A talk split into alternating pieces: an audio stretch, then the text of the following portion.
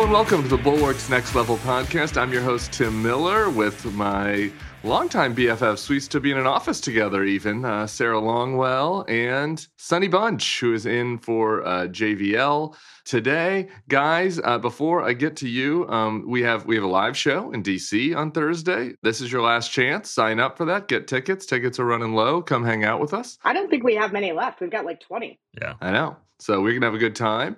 As for this podcast, I've been noticing you guys have been falling down on your job on commenting on the Spotify and Apple apps. So you know, go in there, give us a review, give us a rate, talk about how I'm your favorite member of the trio, etc., etc. While we're on reviews of the podcast, really quick before we get to our topics, I, I did Pod Save America live in New Orleans on Friday. I was a little, I was a little tipsy, which you might notice if you if you listen to it. But one interesting piece of feedback I got, it was a little bit of a good news, bad news situation.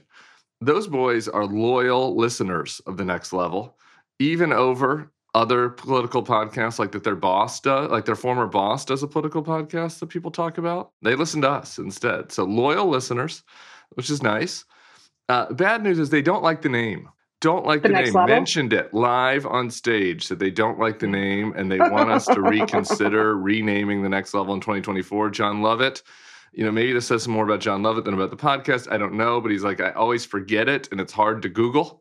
You know, he's like, he's like, Tim Miller Cuck podcast. And and so anyway, something to something to pray on. Sarah Longwell podcast. Then you get the focus group. So just something to pray on. I'm not saying we change it. I'm just I'm always open to constructive feedback from loyal listeners, even if they are neoliberal shills with a competitor podcast. Wait, hold on. That is interesting. Do they have a suggestion? Because if you recall, when we were trying to pick a name, this was like just the one we could all agree on because it was so benign. Like we couldn't.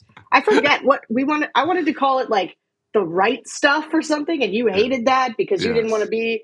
So like not all right. So great. We'll take suggestions, not just criticism. Yeah, we'll take feed. We'll take we'll take feedback in the comments. Okay, on to the news. We've got Tim Scott did drop out of the race. Uh, we're not going to lead with that. That's not a block A topic. But for people who are dying to get our takes about Tim Scott, uh, that will be coming.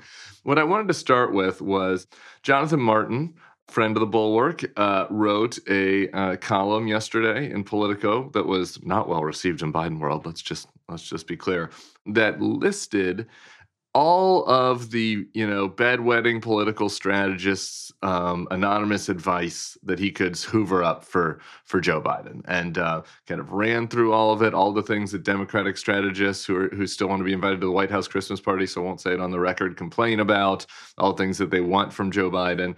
I love J Mart to be honest I thought it was a little overwrought the column but I, I thought the concept was interesting and it might be you know we're we're just over one or just under rather one year out from the election might be a good way to start uh, to use that as a prompt maybe and all of us could give our one piece of pro bono advice to Joe Biden as he as, as he stares down the barrel of just a fucking rematch with Donald Trump for some reason, um, uh, which which we're gonna we're gonna get to next. So, who who wants to go first? Uh, we we've not prepped. I don't know what your guys' advice is going to be.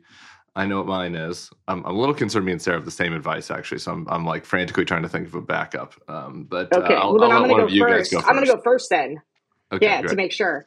Because my piece of advice has remained the same the entire time. When I was on with Jen Psaki, the thing I was really pressing her on was not why isn't Biden out there more, but why don't they have more surrogates? They now have this bench a really good bench, right? They've got their Whitmers, they got their Shapiros, they got Wes Moore, uh, they got Abigail Spanberger, Elissa Slotkin, Mikey Sherrill, all these like women who were CIA agents and gubernatorial candidate pilots. Abigail Spanberger, by the way. Congrats to friend of the Big pod, ups. Abigail Spanberger, run for governor of Virginia.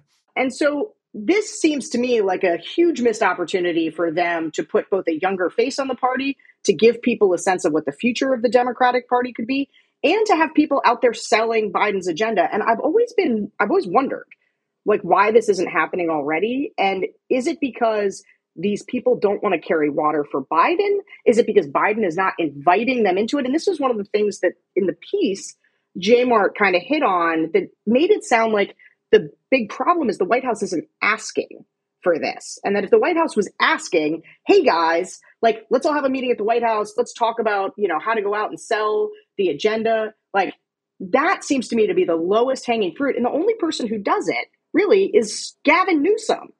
right? He's not being Gavin asked. He's inviting himself to the party. Right, he's inviting himself.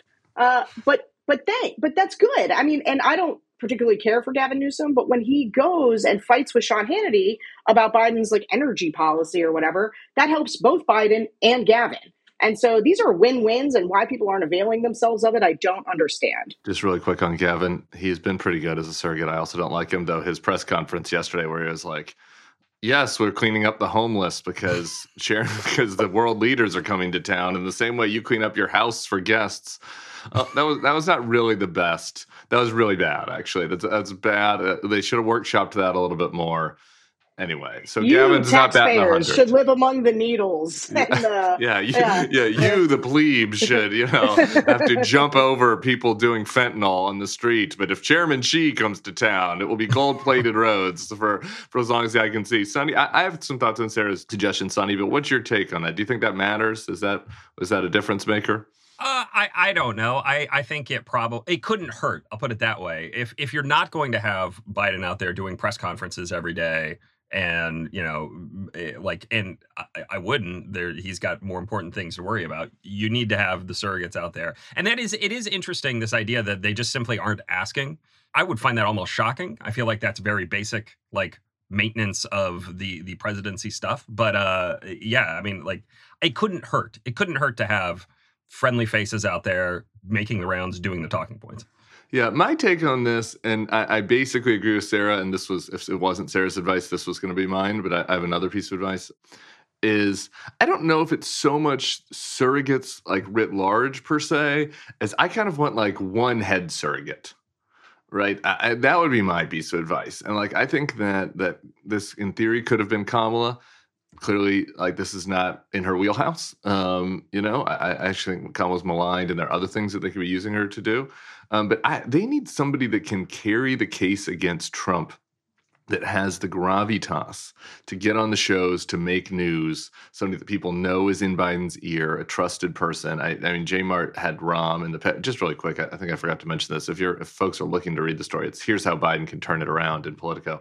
J Mart had Ron as the head picture there. Somebody like Ron, right? Like Jeff Zients seems to be doing a great job. I have nothing against him, but I almost feel like he needs Biden could use an inside chief of staff and an outside chief of staff, all right? Or a campaign manager, somebody that, like, when Donald Trump calls people vermin, Ron can be on all the shows the next day and be like, this is like Hitler, this is outrageous, right? So Biden doesn't have to do it. Kamala isn't the one to do it. But, you know, if you had Chris Murphy go out and talk about that, that's better than nothing. I agree. I agree that's better than nothing. But I, I think that the way to really elevate it would be to kind of name somebody that people know and see and are like, okay, this person represents Biden administration and they're good at that. He, he hasn't really had that the whole time, I guess, since Psaki, really. I mean, uh, and and Yeah. maybe it's time to get Psaki off MSNBC, give me that slot and like put her back in the game. Um, but I don't think she wants to do that. But uh, KJP is just not that good at that the chief of staffs ron klain was good at it on twitter but like that's not enough right and and and you know pete again we, we could have moved pete to be the secretary of of offense instead of secretary of transportation i don't know but um, that that would be my my advice it's related to yours sarah Can I just say, number one, I, just don't think one person's enough. I mean, this is, I don't want to like get into the sure. semantics of it with you, but like, I do think one of the big problems for the Biden administration that's been sort of obvious the whole time is that they don't have a robust communication strategy that is offensive. And they're doing things like like the Bidenomics thing was getting really trashed in this piece. And the thing about Bidenomics, like I think the line was like pick it up and put it in the trash can. The problem with the Bidenomics thing is that they branded it before they sold it, right? Before you needed, you didn't want to put his name on it until you'd convince people the economy was turning around. Right. And so, like, while people still thought the economy was bad, they branded it, and that was a mistake. But part of the reason that they have trouble getting the narrative is that they just can't. What is the Bannon line? Now, Bannon's flood the zone with shit, but these guys can't flood the zone sort of with their own people. candy Um, yeah, that's Flood the zone but with- anyway, yeah and but this is where this is where the sort of um, I think there were some individual pieces of advice I didn't. I thought were like, okay, maybe like send the Clintons to solve the Mideast crisis. Like, okay, Yeah, and some of it was like stuff that's obviously going to happen in the future, like Liz Cheney, get her to endorse you. It's like, what? You don't think that's not on their list? Like, guys, Yeah. right. like, uh, you know, is that really the best time for that? Really, November 2023? But the big piece of advice overarching was like, get on war footing now. Like, if the stakes are so high, like let's get on war footing. And I think that that is that's the piece that they need to take seriously or the part that i thought was like yes this is the problem is everybody continues to operate like we're in a normal political environment and we are not in a normal political environment. Sorry, Sonny, go ahead. All right, Sonny, advice number two. Advice number one, more surrogates. Advice number two from Sonny Bunch. Number two is stay the course on Israel. I mean, the polling on this is exceptionally clear. Uh, the the support for Israel uh, has ticked up in every category between June and uh, October. There was a poll um, that Brookings was highlighting. Uh, you know, the the lean toward Israel numbers uh, for Democrats if you're worried about shoring up the base, went from 13.7% support to 30.9% support. Independents went from 20.8% support to 37.9% support. Net Republicans net, ticked up. This too. is a net number, right? Not a total. Like it's like 37. Well, that's, that's, the total. So I mean, it's plus 17 with Democrats, plus plus, uh, plus 17 with independents. I mean, like the support for the Palestinian and Hamas cause is always very low in America and has ticked down and this gets to the broader big strength that Biden has, which is as the defender of the American-led international order, which uh, you know you highlight Trump, agent of chaos. Who knows what he's going to do? It could uh, he could throw Ukraine under the bus. He could throw Israel under the bus. Nobody has nobody actually has any idea what he he will do. Um, as opposed to Biden, which is just like fairly steadily maintaining the American support for democracy and our allies abroad. Um, and again, that gets to that gets to both just his biggest overall strength, stability, normal Biden, and it also shores up support amongst. Uh, maybe I'm wrong, Sarah, on this, but it, I get the sense that that would also help shore up support with security voters, like college-educated women. I don't know. I, I feel like that's a. You go out there and you say, "You're Atlanta suburbs going, guy."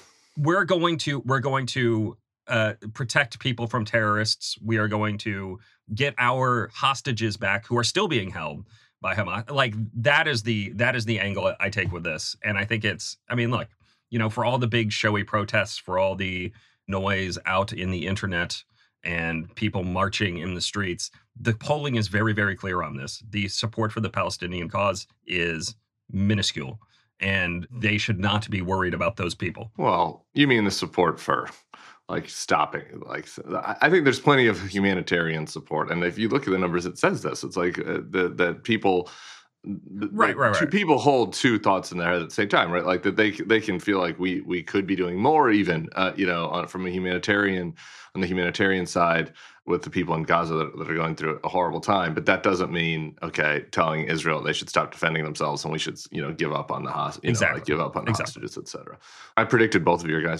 and we should you know give up on the host, exactly. Know, like give up on the exactly. hostages, etc. I predicted both of your guys prediction, by the way. I, I actually I thought Sonny's oh. was going to be start a new war, but I was on this. But stay the course on an existing war is was focus, pretty pretty focus close. On the war you got in hand. pretty close. I, I, will say this: the one thing I, I don't. I guess I, I, have one agreement with Sonny and one slight disagreement. I'm interested in your take on Sarah. Uh, on the agreement, I real I do think that there's an over panic right now about the youth vote and youth turnout. And I know that Biden wasn't on the ballot, but if you look at the Virginia, I just saw last night somebody did an analysis of the Virginia college town numbers, and it was off the charts for Democrats. Now I know this was local election, so it wasn't really Israel, but like you you feel like you would have seen something, right? Like you would have seen some bleed at UVA, Virginia Tech, like these places but they hit their numbers on turnout. They hit their numbers on on the vote share, Democrat versus Republican.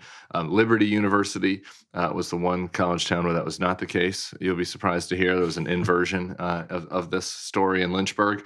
Um, I think the, I think the Democrats got about five percent in that precinct. Um, so. God bless those kids. I don't know if their parents have locked them in the dorms there or what's what's happening for the five percent of Democrats at Liberty. But uh, so I think that that I, am a little less concerned about that. You know, I think things could get ugly though by next year, and I, I'm less sure that that the American people are going to want us to be totally tied to whatever you know Bibi and whatever this government is doing over there. And so I, am I'm, I'm less assured in, in, your position that that that blind un, un unwavering support looks as good next year as it does this year. But anyway, I don't know. What do you say, you Sarah? The other option is maybe nobody cares about this, and this doesn't matter at all. Yeah, I mean, I guess I would like disaggregate uh, the sort of moral questions from sure. the political questions. And so, like, if we disaggregate those and we just take the political questions, the question is, is like, does this allow Biden to look presidential and steady and like he's handling big things that presidents do? And I would say in this moment, uh, it is giving him that. And to your point, Tim, like God knows if JVL was here, who we miss very much. Uh, but if JVL was here, he would probably take the he'd take the dark version. But you could also take the optimistic version, which is that these things are resolved. That somehow we have a resolution in Israel. Uh, we have a resolution of some kind uh, between Russia and Ukraine, which could be huge for Biden right? Um, I just don't. And, how is that? Is that how? How could yeah. that possibly be? Well, this is I mean, really Sarah getting high on the optimism juice. I mean, no, uh, I give know, me I know, some. I, I think that the Israel one. So this is not, as I always stipulate, this is not my area of expertise. But I guess I, I, I think that at least the Israel conflict could be something that is resolved ish, if nothing else, that Israel goes hard and then it's over. Well, Israel, it's like Israel also has no interest in occupying Gaza. Like they don't they don't yeah. want to like keep troops there forever. They want to they want to get their people back. They want to degrade Hamas to the greatest extent possible, and then you know. Uh, but they're they're I I can't imagine a situation in which Israel is putting tens of thousands of troops in Gaza for an extended period of time. I can imagine it. Uh, maybe. I mean, I don't know. I just I, am I'm, I'm on the dark side of this. I, I I'm I'm very un it's it's it's hard for me to imagine a clean outcome to this. But anyway. so on the young people though, so that yeah. so the other thing though is the reason that people turned out and young people turned out is because of the pro life pro choice stuff, yeah. right? Abortion's on the ballot. The biggest problem with Biden's position on Israel in terms of their young base is their activist base who does work on elections, right? Like if like those are the people who go knock doors, those are the people who are young and sort of energetic. Uh, and so that may cause them a little bit of trouble with their sort of apparatus. But I don't think it's going to cause them trouble in terms of votes because I think people are going to come out and vote on abortion, especially young people. Yeah, the first time there was a door knocking skirmish between the college campus Friends of Palestine and then the other people that volunteer for campaigns, which are retired ladies, ladies that People are doing their means, knitting yeah. while they're doing their phone yeah. calls, and you know have their uh, you know have their I support Israel button on. I, it could get a little could get a little intense at the at a door knocking uh, meetup somewhere, but. Um, okay, uh, Sonny, I'm not. I, I don't know. I appreciate that you were true to your brand. I don't know that that is going to be the make or break issue for for Joe Biden. Uh, mine is, I, I feel, I, and this is I'm, I'm a little bit of a broken record on this, but like JVL talks and complains a lot about how uh, infrastructure bill and other pieces of legislation have, have actually had a positive impact in a lot of red areas, right? There's all these manufacturing plants, you know, that are that are going up. There's all this investment that's going up in red areas. Like if I was Joe Biden, I would just spend the entire spring like hanging out in rural Georgia and I just like in my mind's eye, I have that picture of him with his arm around the biker while Ron DeSantis looks sad. And I just want I just want them to put that picture up in the office and be like, how many times can we recreate this picture over the next year? Like I want Joe Biden hanging out at Harley shops and on factory floors and with union workers of all colors, like in in working class neighborhoods in the city, working class neighborhoods and in, in rural areas, and and just hang out with and like have Scranton Joe in the Trans Am with people that look like they actually work for a living, uh, unlike us, right? And have some calluses on their hands. And I like that would just be his entire schedule. And um, that'd be, you know, my North Star. And, uh, you know, if that was Carville's, it's the, I don't know, I don't have an It's the Economy Stupid tagline for it, but I have a picture. So I just want everybody to have the picture it's up in their let Joe be Joe. Yeah it's let Joe be Joe. I really agree with this advice. I mean, he should give no speeches. Like for his campaign, he should just not give speeches because that's not where he thrives. And let people come up to him and yeah, argue with him. him. And let him say, hey, Jack, yeah. uh, I'm going to fight you on that. Yeah, uh, you right. know, whatever. Let Joe be Joe. And like one of the things also in the Jmart piece that I think is true is they clearly, they, his staff, by not letting him engage like in some of the ways that I think he wants to, it gives the impression that they don't trust that he can do it. And they're going to have to take the leash off. Um, and the safest way to do it is actually just let him do it with people. Just let him loose. Yeah.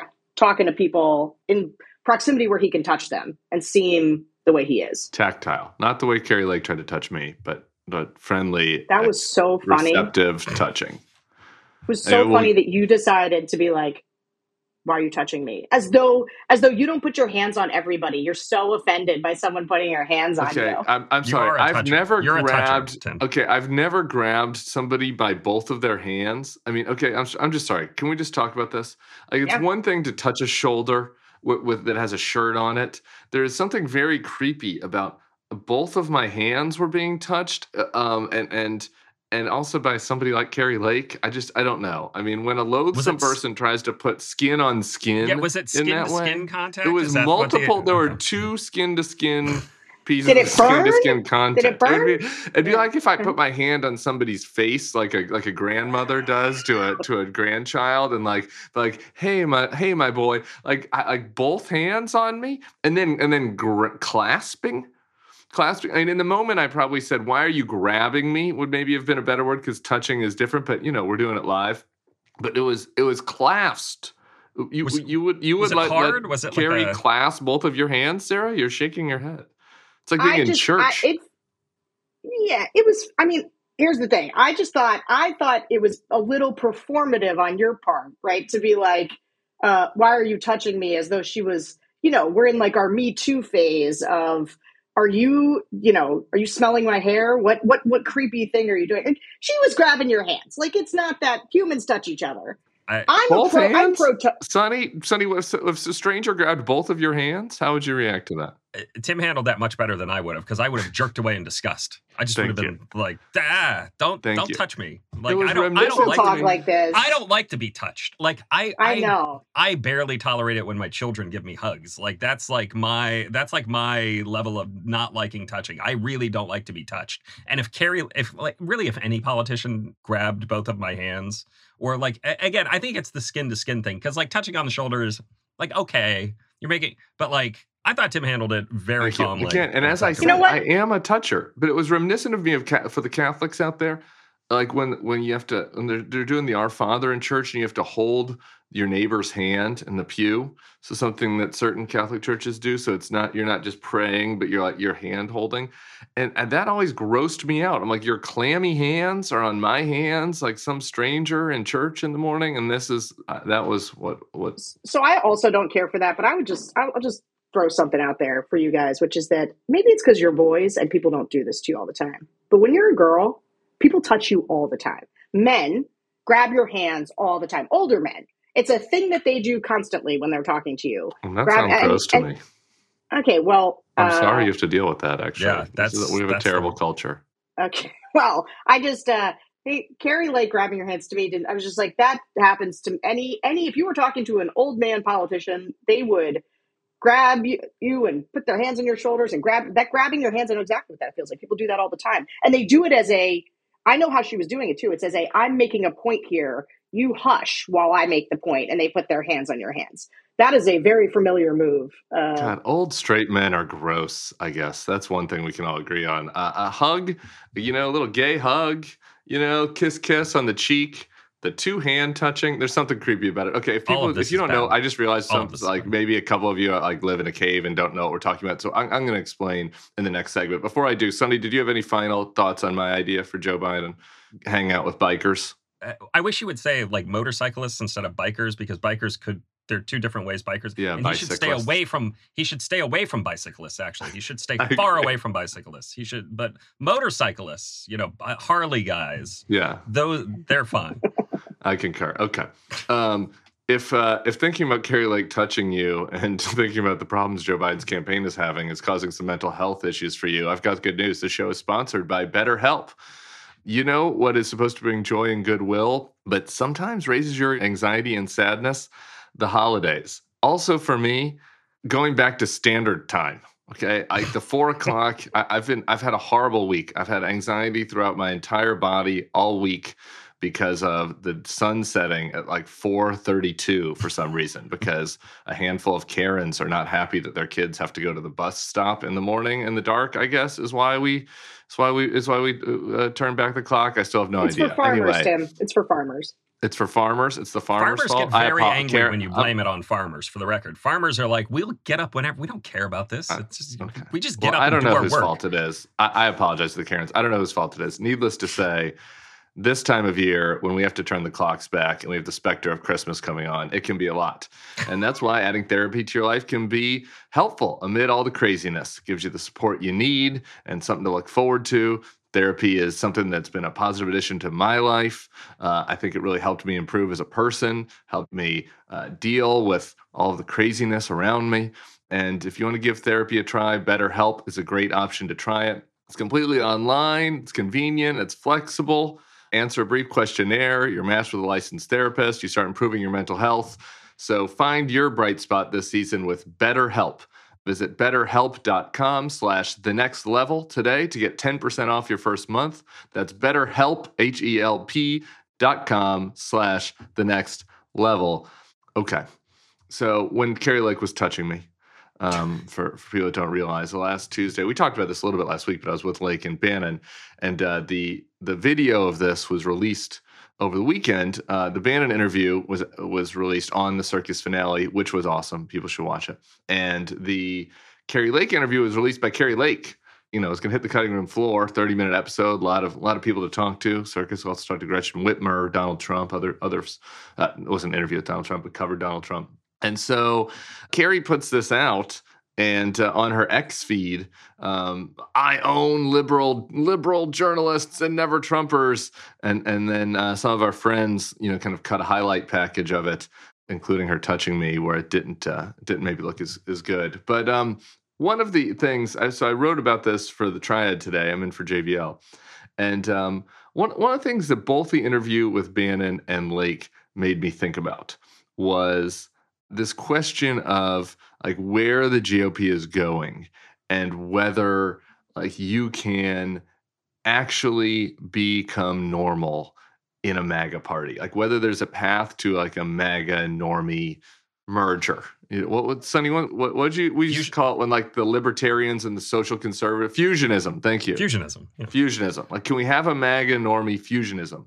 Or is there something fundamentally crazy about MAGA? And and and what what prompted this was in the Kari interview, you could tell she was trying very hard to like be a normal politician for half the time. It was not like my last interview with Kari, where she starts yelling at me immediately. Like she was going back to talking points. She was talking about pocketbook issues and fentanyl. And and and when I asked about election fraud, she was kind of discussing the more normal concerns about it, long lines. You know, like she wasn't doing the Chinese bamboo ballot thing anymore, right? Like she she was pivoting back to a more relatively for for her, right? Like some facsimile of a normal politician.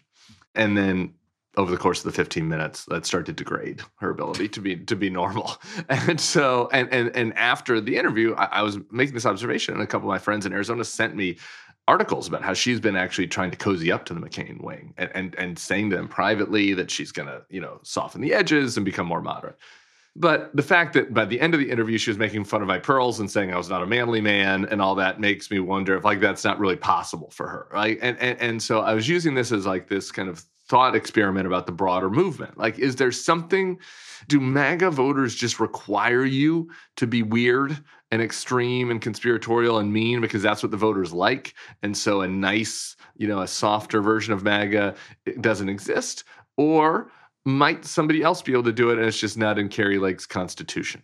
What do you guys think? What say you? Well, I mean, I think I think owning the libs is foundational to the MAGA creed, right? I mean, like that is like that is like the A number one thing. It's not like I don't know, man. I don't think supporting Donald Trump is a thing you do because you're really into the various policies he has, right? You support Donald Trump because he's a showman and because he wants to hurt the people you don't like. He wants to hurt the people you feel have been hurting you, right? Like that's what his entire appeal is. And I don't really think like eh, you know, we're going to talk about Tim Scott here in a minute, but like a guy like Tim Scott, that is not his MO. His whole MO is being like a reasonable guy who has like fairly straightforward conservative opinions. And when he tries to do the MAGA dance where he's, you know, eh, it doesn't work. It's it's phony. It's phony. People don't like phoniness. And Kari Lake is like Donald Trump, kind of crazy just naturally. And there's something that appeals to people about that sort of mask off, no veneer of reasonableness. Um, it certainly appeals to a plurality of GOP primary voters. It's it's like it's the foundational tenet of MAGAism. There is no fusionism. There is surrender. There's surrender, but there's no there is no fusionist. I, and this is I look. This is why DeSantis continues to poll at ten or twelve percent or whatever. Right? Like he is the reasonable MAGA guy. Right? That is like his whole brand. He's like I'm effective Donald Trump. People don't want effective Donald Trump. They want Donald Trump. Sarah, I want your take on this. One example of a fusionist possibility is the new Speaker of the House, Mike Johnson. Um, just as we were coming on air today, he uh, officially endorsed Donald Trump. Um, so, which just shouldn't be a big surprise, but I guess it's it is kind of surprising since like the last Speaker of the House talked about how Donald Trump tried a coup on the House floor, and like the next Speaker of the House is now endorsing him while there's still other options in the field. But to be clear, what, that former the former speaker also would have endorsed him. Yeah, sure, sure, sure. I'm just I'm just saying we've come a long way since 2021. It's not a point I like to bring up occasionally. Um, but, but so what what say you? Is that like is it because they're trying this with Mike Johnson? Right? I mean, now like yeah. John said, some other issues like all this weird socially conservative stuff, right? But but like the the question is, is it doable? Do we have a scary Frankenstein monster MAGA coming in the future who can kind of appeal in the suburbs, but also does all the anti-immigrant, hard, tough on crime, or or is it just like it's just so Sonny says, so owning the libs is such an essential part of the creed that like, and being anti-elite is such an essential part of the creed that it's not a, isn't doable. Yeah. So you had a line in the triad that nobody's seen about like, will they learn to use the doorknobs? Right. Which I think yeah. is like a Jurassic yeah, the, Park the reference, Jurassic which Park I, which I love. Which uh, was from 1993. As soon as I wrote it, I'm yeah. like, God, I'm, I'm, I'm, I'm, I'm like the, the old guy that I used to make fun of that like makes all the references about 1980s move. Anyway, sorry. I loved it because I got it immediately. But I think the question is is and this is where Kari Lake is different from like a Herschel Walker or where a Dave McCormick might be different from I don't know, give me another MAGA person who can't control like Blake Masters or Doug Mastriano, right? So there is a way to thread this needle and our bifurcated media environment does give people the opportunity to let their freak flag fly in the places where they need it to fly and then be slightly more normal. Like Kari Lake, when she was talking to you, she was testing out the normal Kari Lake. Now, I bet there's other environments where she's not that version right. of Kari Lake.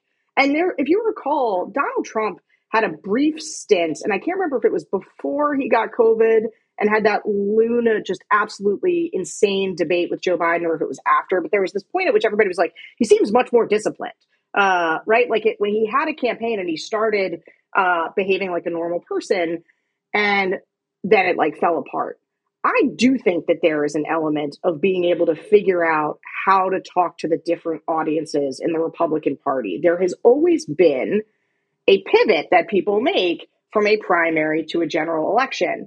And I think that the media environment now is so fractured that it's possible, if you are a talented politician, like Kari Lake is, that you can work that to your advantage. I would say the counterpoint to that, though, is 2022, where part of what happened is by the time the primary was over, they were pretty, like, for a lot of people, the stuff that they said, like Tudor Dixon saying that a 12 year old girl who was raped should have to carry the baby to term, like, everybody remembered that. Like, it was baked in from the primary.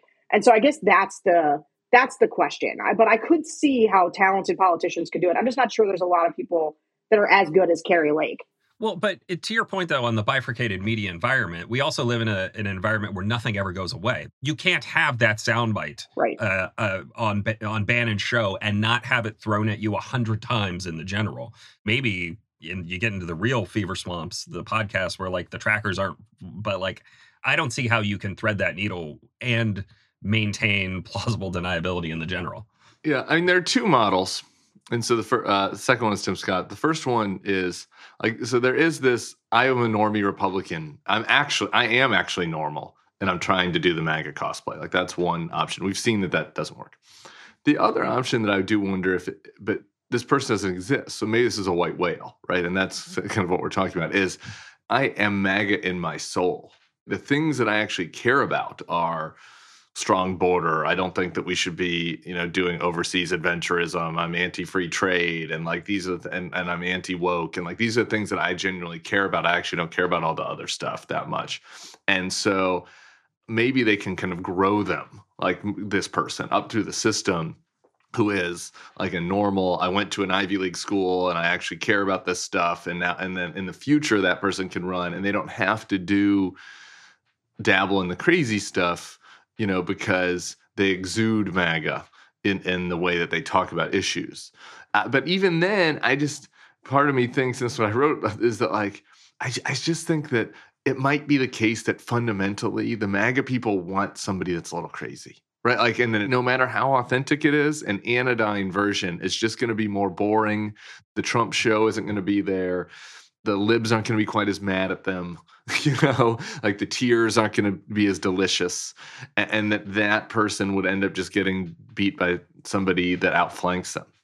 Yeah, I mean, it'll be interesting to see what happens when Trump is no longer around because it will create a vacuum. Yes, I know, dies. Uh, but I'm like, I'm not wishing that on anybody because I don't. But uh, but it, it, I think, and you'd be surprised how many rooms you're in where like that's the plan. The plan is like we should not be trying to defeat this. There's, it's like you have to wait until he dies because he Republican rooms or Democratic rooms or what do you mean rooms? I would just say rooms where people are thinking about what a post Trump world looks like. There's a real admission that the post Trump world, Trump literally has to be gone.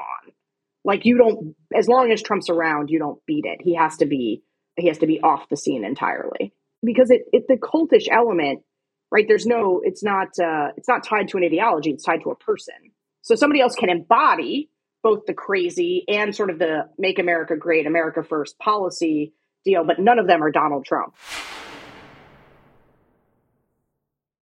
Oh, it's an interesting thought experiment. What we know doesn't work is being a nice person that pretends that they are a MAGA person, which brings us to the great donor class hope, Tim Scott, who officially dropped out of the race this week. Here is my view on Tim Scott. Why uh, did anybody ever think that this was going to work? like, I think that what we just were talking about is an interesting thought experiment. Like, could JD Vance work? Yeah. I don't know. Maybe, maybe, maybe not, maybe, right? Like that, I think that's an interesting thing to think about. You know, is a kinder, gentler Trump something people might want if they have if they also feel like they're of the Trump mold? That's a maybe. I, I, I think that I could hear both sides of that argument. Could a Tim Scott work? Obviously, no. Which is something we've been telling you on this podcast for a year. Finally, Tim Scott came to terms with that. I think it was kind of interesting that he came to terms with it right after he had his Canadian girlfriend reveal. It makes the whole thing feel really kind of creepy and weird uh, to me. I don't know. I just I, I I don't know. Like Mindy, why she went along with this. Good luck out there, Mindy. But um, anyway, what did you guys? Do you guys? We can just move on to our final segment if you guys don't have anything to add. But you, do you have anything, any eulogizing to do for Tim Scott? Well, uh, Tim, you you said uh, right at, at the top of the show that Tim Scott is not a block A topic, and he's not a block A candidate. I, like it, just like Tim Scott maybe had a path in 2012 or 2008 eh, as that kind of Republican. It doesn't exist in the GOP as it's currently constituted. He just, again, he just looked uncomfortable and kind of phony out there when he was trying to, as we were discussing, thread the MAGA normie GOP needle. He looked uncomfortable. I like that's just kind of what it comes down to. Sarah, I guess the one interesting thing that uh, would be worth getting your opinion on is I've heard some chatter since he dropped out that it's good news for Nikki Haley. Uh, Tim Scott's dropping out. His vote share of 2% is going to go to her. It's going to help her momentum. What do you think? Nikki Haley, is she happy this morning in Bamberg? She is happy. No, she is. Every single one of these uh, people that drops out allows her, it's not just the meager vote share coming her way, it's more just like attention for her. She is fighting to emerge in a one-on-one battle with Donald Trump, right? And you know, I continue to think that's a hopeless endeavor, but a worthwhile one nonetheless. And I'm much uh, prefer it to be her than Ron DeSantis. And right now, Ron DeSantis is splitting off, move on from Trumpers from Trump, but she is consolidating the normie vote, and so everyone that drops out is good. I just want to say about Tim Scott, it's a good lesson for candidates that look good on paper. Like there was a lot about Tim Scott that if you just considered him, his history, his bio, that like you could be like, oh, I can totally see this. And people did like him. You know, this was one of the things Trey Gowdy, when Trey Gowdy seemed actually sort of caught off guard when Tim Scott dropped out on his show. Uh, like, oh, and he kept saying, but you have the highest like positive rating from voters. They didn't, they don't hate Tim Scott, right? They think he's nice and they don't hate Nikki Haley. They just don't want them. And this is the thing that I think is an interesting thing to tease out, which is it's not that they're like they hate Mike Pence. They hate Chris Christie. They don't hate Tim Scott. They want to belong to a party that they that has Tim Scott's in it, right? For a variety of reasons. But they don't want Tim Scott to be the president. I do have a little bit of bad news uh, for Nikki Haley on this front. The Tim Scott uh, second choice numbers for who you know who, oh, who his Trump. candidates in Iowa. So he did he had seven percent in Iowa. Yeah. But uh, there was not a single person got above thirty. It was Trump, uh, DeSantis, and Haley were all between twenty and thirty, and unsure was the remaining quarter. So broke down basically basically evenly. Not great, Bob. Okay. Speaking of not great, Bob, I want to close by really uplifting people. Maybe you can think about something, Sarah. Sarah, just because you bring the sunshine to this podcast and and you love being touched so much by Kari Lake, um, and you know just all of your feelings. I haven't thought about a positive send off because we're going to go down into the dark place right now. So maybe think about something. Think about something nice to say at the very end. Um, okay, great. Charlie had a newsletter yesterday. I don't know if you listen to if you read Charlie Sykes's Morning Shots. It's a good newsletter. Comes out every day, and it was about the plans that Donald Trump has put forth. And this was some of what I talked about with uh, with Steve Bannon uh, last week. Um, I listed out, you know, that five point Mike Davis plan uh, of, of, of eradicating the deep state and indicting the Bidens and deporting 20 million people and releasing the January 6th prisoners and reopening uh, Gitmo. Bannon was all on board for all five points of that five point plan. Charlie brings up some other plans, read some reports from John Swan and others at the New York Times one of them that jumped out to me uh, former President Donald Trump is planning an extreme expansion of his first term crackdown on immigration, including preparing to round up people living in the United States without legal permission on a vast scale and detain them in sprawling camps while they wait to be expelled. Um, that that sounds bad. Uh, they, want to follow the quote Eisenhower model, um, which is just a uh, not very subtle, uh, nice way to call back Operation Wetback, uh, which was a, uh, a, a, past effort to expel Hispanics uh, in the country. Um, other things to speed mass deportations, redirect the military budget, um, DOJ targeting political enemies. So, not great. I guess my main question is I don't think that we need to belabor much time unless Sonny, feel free. I don't want to speak for you in saying that everybody, all of us, are uh, horrified and appalled by the potential plans that Donald Trump has in a second term.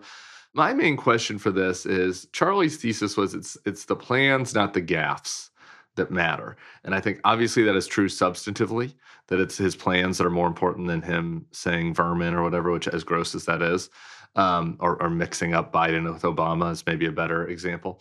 But for me, I wonder if politically the plans, not the gaffes, also are more salient because, like, I'm just not sure this has sunk in with people yet, and and maybe there can be a case that is made. So, Sarah, I want to start with you. So, this when you say it hasn't sunk in yet, so I talk about this from the focus groups all the time. The fact is, voters have not yet grokked that it is going to be Biden versus Trump. In all cases across the board, people still seem to think like something's going to happen, like maybe Trump goes to jail, or like maybe someone else is going to be there instead of Biden. Like they just haven't fully clocked the idea that it's going to be a rematch. And I think that as a result, Trump is getting a big pass right now from people. Like they're just not super engaged in the crazy stuff that he's doing. So that part is right. Okay, but what what about the part of like in some ways is this new information, right? Like the way I think about this is that Trump saying crazy stuff at a rally, I, I think I think we should publicize, publicize that. But like people know, like they know that he's going to say crazy stuff. Is it new information for voters that might move some of them when they actually hear the details of his plans? And, and yeah, yeah. But here's the thing. Here's what here's what the people who are focusing on the gaps. There's a reason the gaps are getting focused on. by the Biden administration. Is it's the same thing that the right is doing with Hunter Biden. They need to make an equivalency argument on mental acuity with Biden, right? And they think that the biggest vulnerability for Biden is the fact that people do not see him as like up to the job and mentally sharp. And so they really need to even that out with Trump is also not mentally sharp. And I think at this juncture, that's not a terrible thing to do because voters are not yet really read in on the idea that it's going to be Trump. You do need to, because one of the things I talk about a lot with the focus groups is like voters oftentimes, this was true in 2022, they didn't really clock the idea that the behavior from these candidates were like anti democratic or a threat. They just thought they were nuts. And I think it's good for people to paint Trump as nuts as he comes into this. And then as it becomes clearer, really outline all the insane things that he wants to do. Dark Sonny, do you think maybe the mass deportation plan in the camps is a positive? And so uh, maybe that's not actually politically helpful at all? I would say it's rarely a net positive for your campaign when something you have to, planned or said you want to do is described as sprawling camps. I feel like sprawling camps is like people are like sprawling camps. Uh, Maybe you know, nice in theory they're like, camps. yes, I'm for deportations. Then once they hear right. about sprawling camps, well, no, this is. Like, I think this. I think this is actually true, though. I think this is true. That I think people, if you ask them, should people who are in the country illegally be deported, is a fairly straightforward law and order question. People are like, yeah, if you're here illegally, get out. You know, whatever. If you phrase it as we are going to round up all of the people who we suspect to be here illegally and we're going to put them in a series of interlocking sprawling camps throughout the country. And it's going to be like an archipelago of you know and like i don't think that's a good i think that's a bad thing uh, if Thank people understand the phrase archipelago. Um just a the, word. I don't think that's a phrase. Archipelago i think it's a single well, I'm I'm referencing the Ar- Gulag Archipelago, you know the phrase. Anyway, anyway, it doesn't matter. Frankly, I think the gaffes help him in the primary because the whole point of again this goes back to what i was saying before it's baked into the whole trump appeal. He is trump the showman being crazy ridiculous like i'll just say whatever comes off the top of my head. He will at some point in the primary talk about the sprawling camps. Be like you know guys you want should we have sprawling camps? And people will be like yes sprawling camps.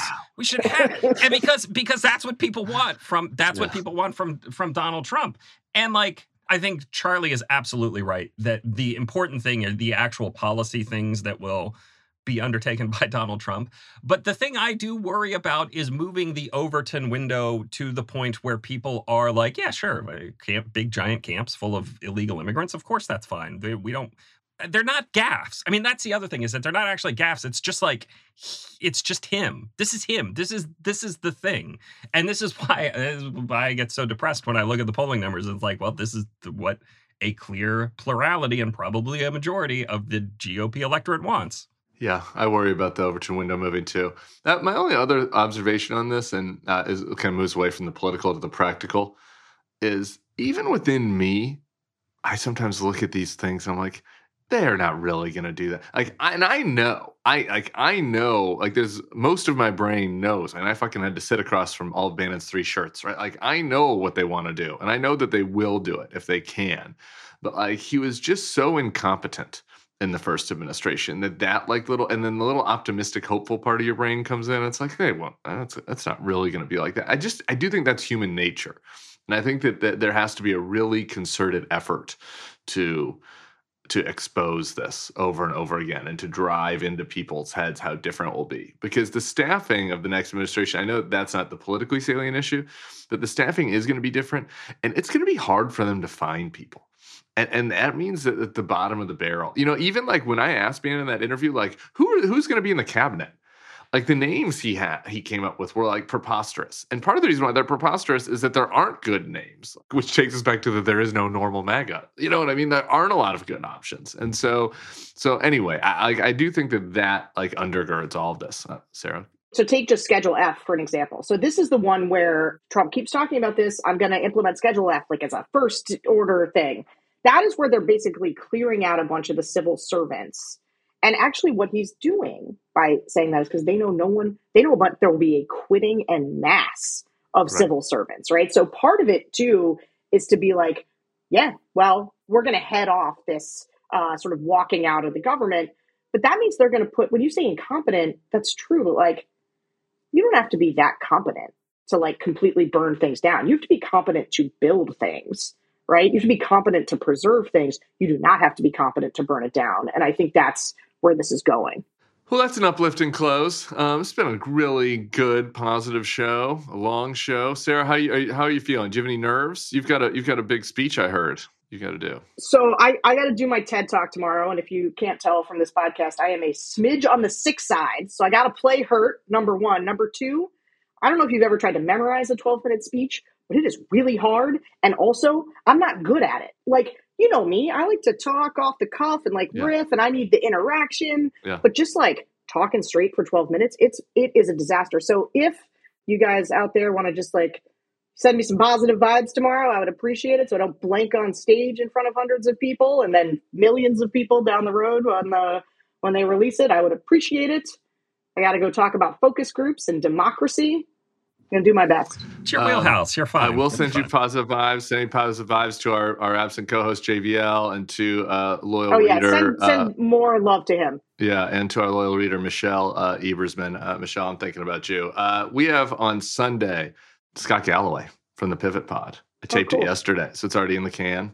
It was really good, and he brought out kind of my inner Sonny.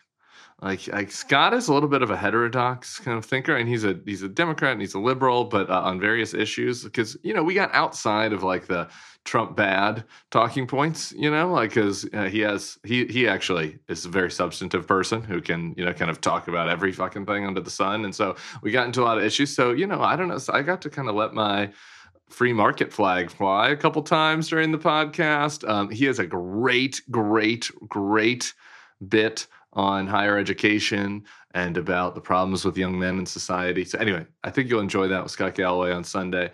Sarah, I think me and you might be doing Secret on Friday. We'll see. A little teaser. Yeah, it's you and me, bud. I would just like to reiterate to close that it is funny. I had not thought about it that the three of us used to work together, yeah. like back in the day. We all worked in the same place. Were we all in the office at the same no. time? Tim Tim was gone from Berman by the time mm. I got there. I thought we I thought we had like a two week overlap. No, I don't we think no. We didn't. I, we were, were just like were, ships passing in the night. I, you came by the office a fair amount. I think still or, happy like, or we would say happy hours. Uh, happy hours. So I, I think there was still. we've all come a long way. We all people don't good. realize. Yeah, we all look pretty good. Um, guys, thanks so much for being with you. We'll see you on Thursday night if you're in DC. Otherwise, we'll see you on Friday. And uh, I don't know how JVL usually closes out this show. Peace.